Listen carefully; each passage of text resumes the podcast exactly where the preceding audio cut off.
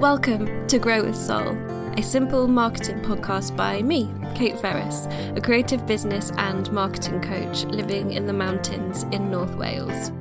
Grow with Soul is for creatives who either have their own business or who dream of having their own business and who want to grow slowly, sustainably, and soulfully in their work and in their life.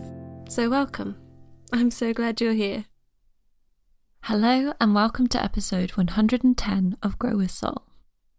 As you will know from episode 106 on pivoting from a few weeks ago, I am doing a lot behind the scenes at the moment to try and shift well, pretty much everything in my business the structure, the focus, and my own understanding of what my job role is and what I actually do.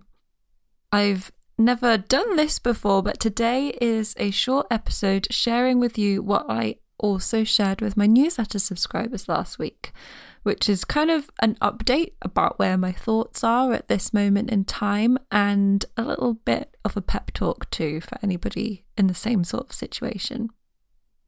So here's the thing with me when there's something on my mind, I just can't talk about other things as if nothing's going on. Find it impossible to carry on as normal and to kind of churn out normal blog posts and normal podcasts when there is this great big kind of elephant crowding my brain. It would, you know, possibly be better business to kind of suck it up and keep producing while I figure things out, but that's just something that I'm not able to do and also that I don't want to do. I don't want to be producing content that I'm not passionate about just to kind of hit some arbitrary kind of visibility metric or standard. So the truth is, I can't talk about marketing anymore. I can't talk about business building anymore. I can't talk about how to do this or that. I can't talk about sales or strategy. I can't talk about how to grow. Well, there is a kind of caveat to this where I can converse about marketing. I can chat away to my coaching clients and to business friends about marketing quite happily. I just can't monologue about it here, and I certainly can't write about it. And I really, really can't write about it. I've tried to phone it in. I've tried to sit down to write podcast episodes about marketing rules or about seasons of business, and I just can't. It's it's like my brain has kind of closed that part of itself down, and I no longer have anything left to say on those topics and can't generate any ideas about what to say. It's like that whole part has just been completely wrung out, and there's just nothing left in there. I have known for a long time that I wasn't as excited about talking about marketing anymore as I had you know, four years ago when I first started. And also that what was coming up with clients and in my own life was this whole thing of the emotional experience of running a business. So, those bigger questions of what do I really want and where am I going and how can I do this in the healthiest, most fulfilling way? It wasn't questions so much about how do I write a newsletter or what should I be doing on Instagram? It was those those bigger questions. And that was where I felt excited. And more than that, that was where I felt the biggest impact. The talking about marketing and business was the right thing until it wasn't. I know I've held guilt about how it should be what I continue to do because it's what people expect and want from me. It has been a process of coming to terms with the knowing that has existed inside me for many months, bobbing closer on the tide to accepting what is true now and letting go of what is fine but not right. And I think that's a key thing. Just because nothing's wrong doesn't mean that everything is right. Back in March, I was driving up to Bangor for my hospital appointment, and as I went round the bend by this field that always has horses in it, a phrase popped into my brain redirecting ambition into a life worth living. And I've not really been able to shake it off since. That has been the object and the focus of my own life since my burnout in early 2019. And although I don't think I really knew that, that that was kind of what my work was tilting towards as well. And that's been what I've been doing for myself for the last two years. Finding a way to take the ambition that has driven and defined me my whole life and turning it away from outside expectations and toward internal fulfillment. And that's what I'm excited to talk about to explore what it means to live a life worth living and how our work fits into that. To explore the unraveling of beliefs and conditioning and to look at what it means to really choose ourselves.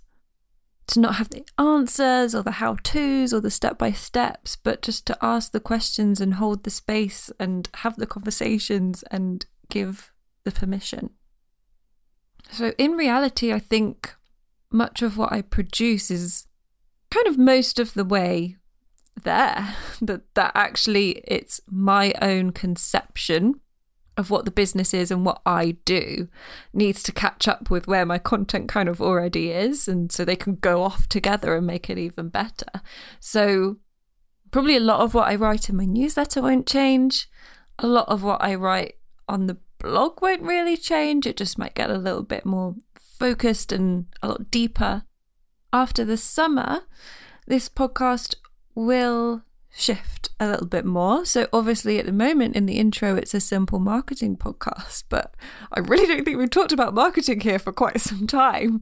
And so, while moving away from that kind of officially and possibly moving away from the coaching episodes, I've not quite decided yet, it's definitely going to shift into more into deeper conversations like the coaching catch ups we've been having that I've been really enjoying and into more kind of short, snappy solo shows like this and other longer solo shows, all about how our work and lives can exist more harmoniously and more healthily and more productively, but not in like a hustle productive way, but in a way that's productive like soil, where it's just fertilizing every part of our lives. From the end of this year, most of my current product offerings will be retired and replaced with new things that at the moment are no more than a twinkle in my eye, if that. I have a few ideas, kind of big picture wise, but nothing that is anything real. But that's kind of how I'm going to be spending my summer. So, when I first sent this email to my email list, I had a lot of responses from people who felt the same in their own businesses. I personally have found this to be a phenomenon of the post pandemic work and life scenario. For many people I work with, the last 18 months has forced dissatisfaction to the surface. So it might be that the old goals that you were chasing now feel meaningless or at least just not really like you anymore. It may be that you can no longer unknow the realization that you don't actually like what you do anymore. It may be that you've only been talking about the things you've been talking about because the rules of marketing say that's what you have to talk about, and you don't want to do what you have to do anymore. I know that this uncertainty is frustrating at best and terrifying at worst. But I do think it's a good thing. We've had so many years of following the rules and trying to find a way to show up that feels like us while still within the template of what is right to be doing when you run a business. I think more people saying, these are the things I want to talk about, and it might not make strategic sense, but it's how I exist as a whole person, can only be a good thing. We need more difference, more permission, more questioning, and more people stepping into the fullness of their truth. So if you are one of the people who listens to this and thinks, I can't talk about blank anymore either, I just want to say it's okay. I can't give you any answers because we're going into somewhat uncharted waters here.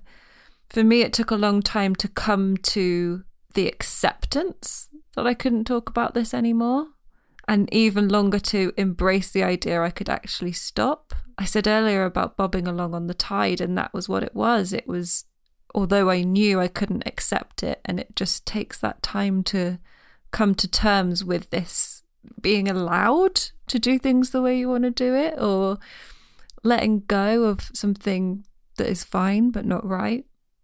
And then, even when you've accepted it, embracing it and saying, I'm going to do something about this now is another completely hard step for an, in a completely different way. So just go easy with yourself, but keep following the golden thread of excitement.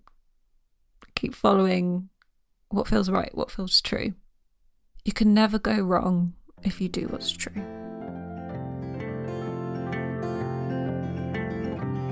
So that's my update for today. Anything that I mentioned will be in the show notes at my website at simpleandseasoned.com forward slash podcast. And also, if you listen to this and think, yep, yeah, that's where I'm at, that's where I'm at, and you don't quite know how to get yourself out of it, or you don't know what to do next, or you just want to talk it through with somebody who gets it, I do have a couple of spots left for the rest of the year to work with me one to one. As I've kind of said in this episode, I'm not entirely sure whether that's going to happen next year or not. So, whether you just want to have a one off hour and a half call or you want to speak quarterly, those are the two options. So if that just feels like something you'd like to check out, then you can find that at simpleandseasoned.com forward slash checkpoint, which will also go in the show notes for this episode at simpleandseasoned.com forward slash podcast. If you also have a friend who you think would enjoy this episode, then please do also send them the link and share where you're listening online too. Until next time, I hope you grow with soul.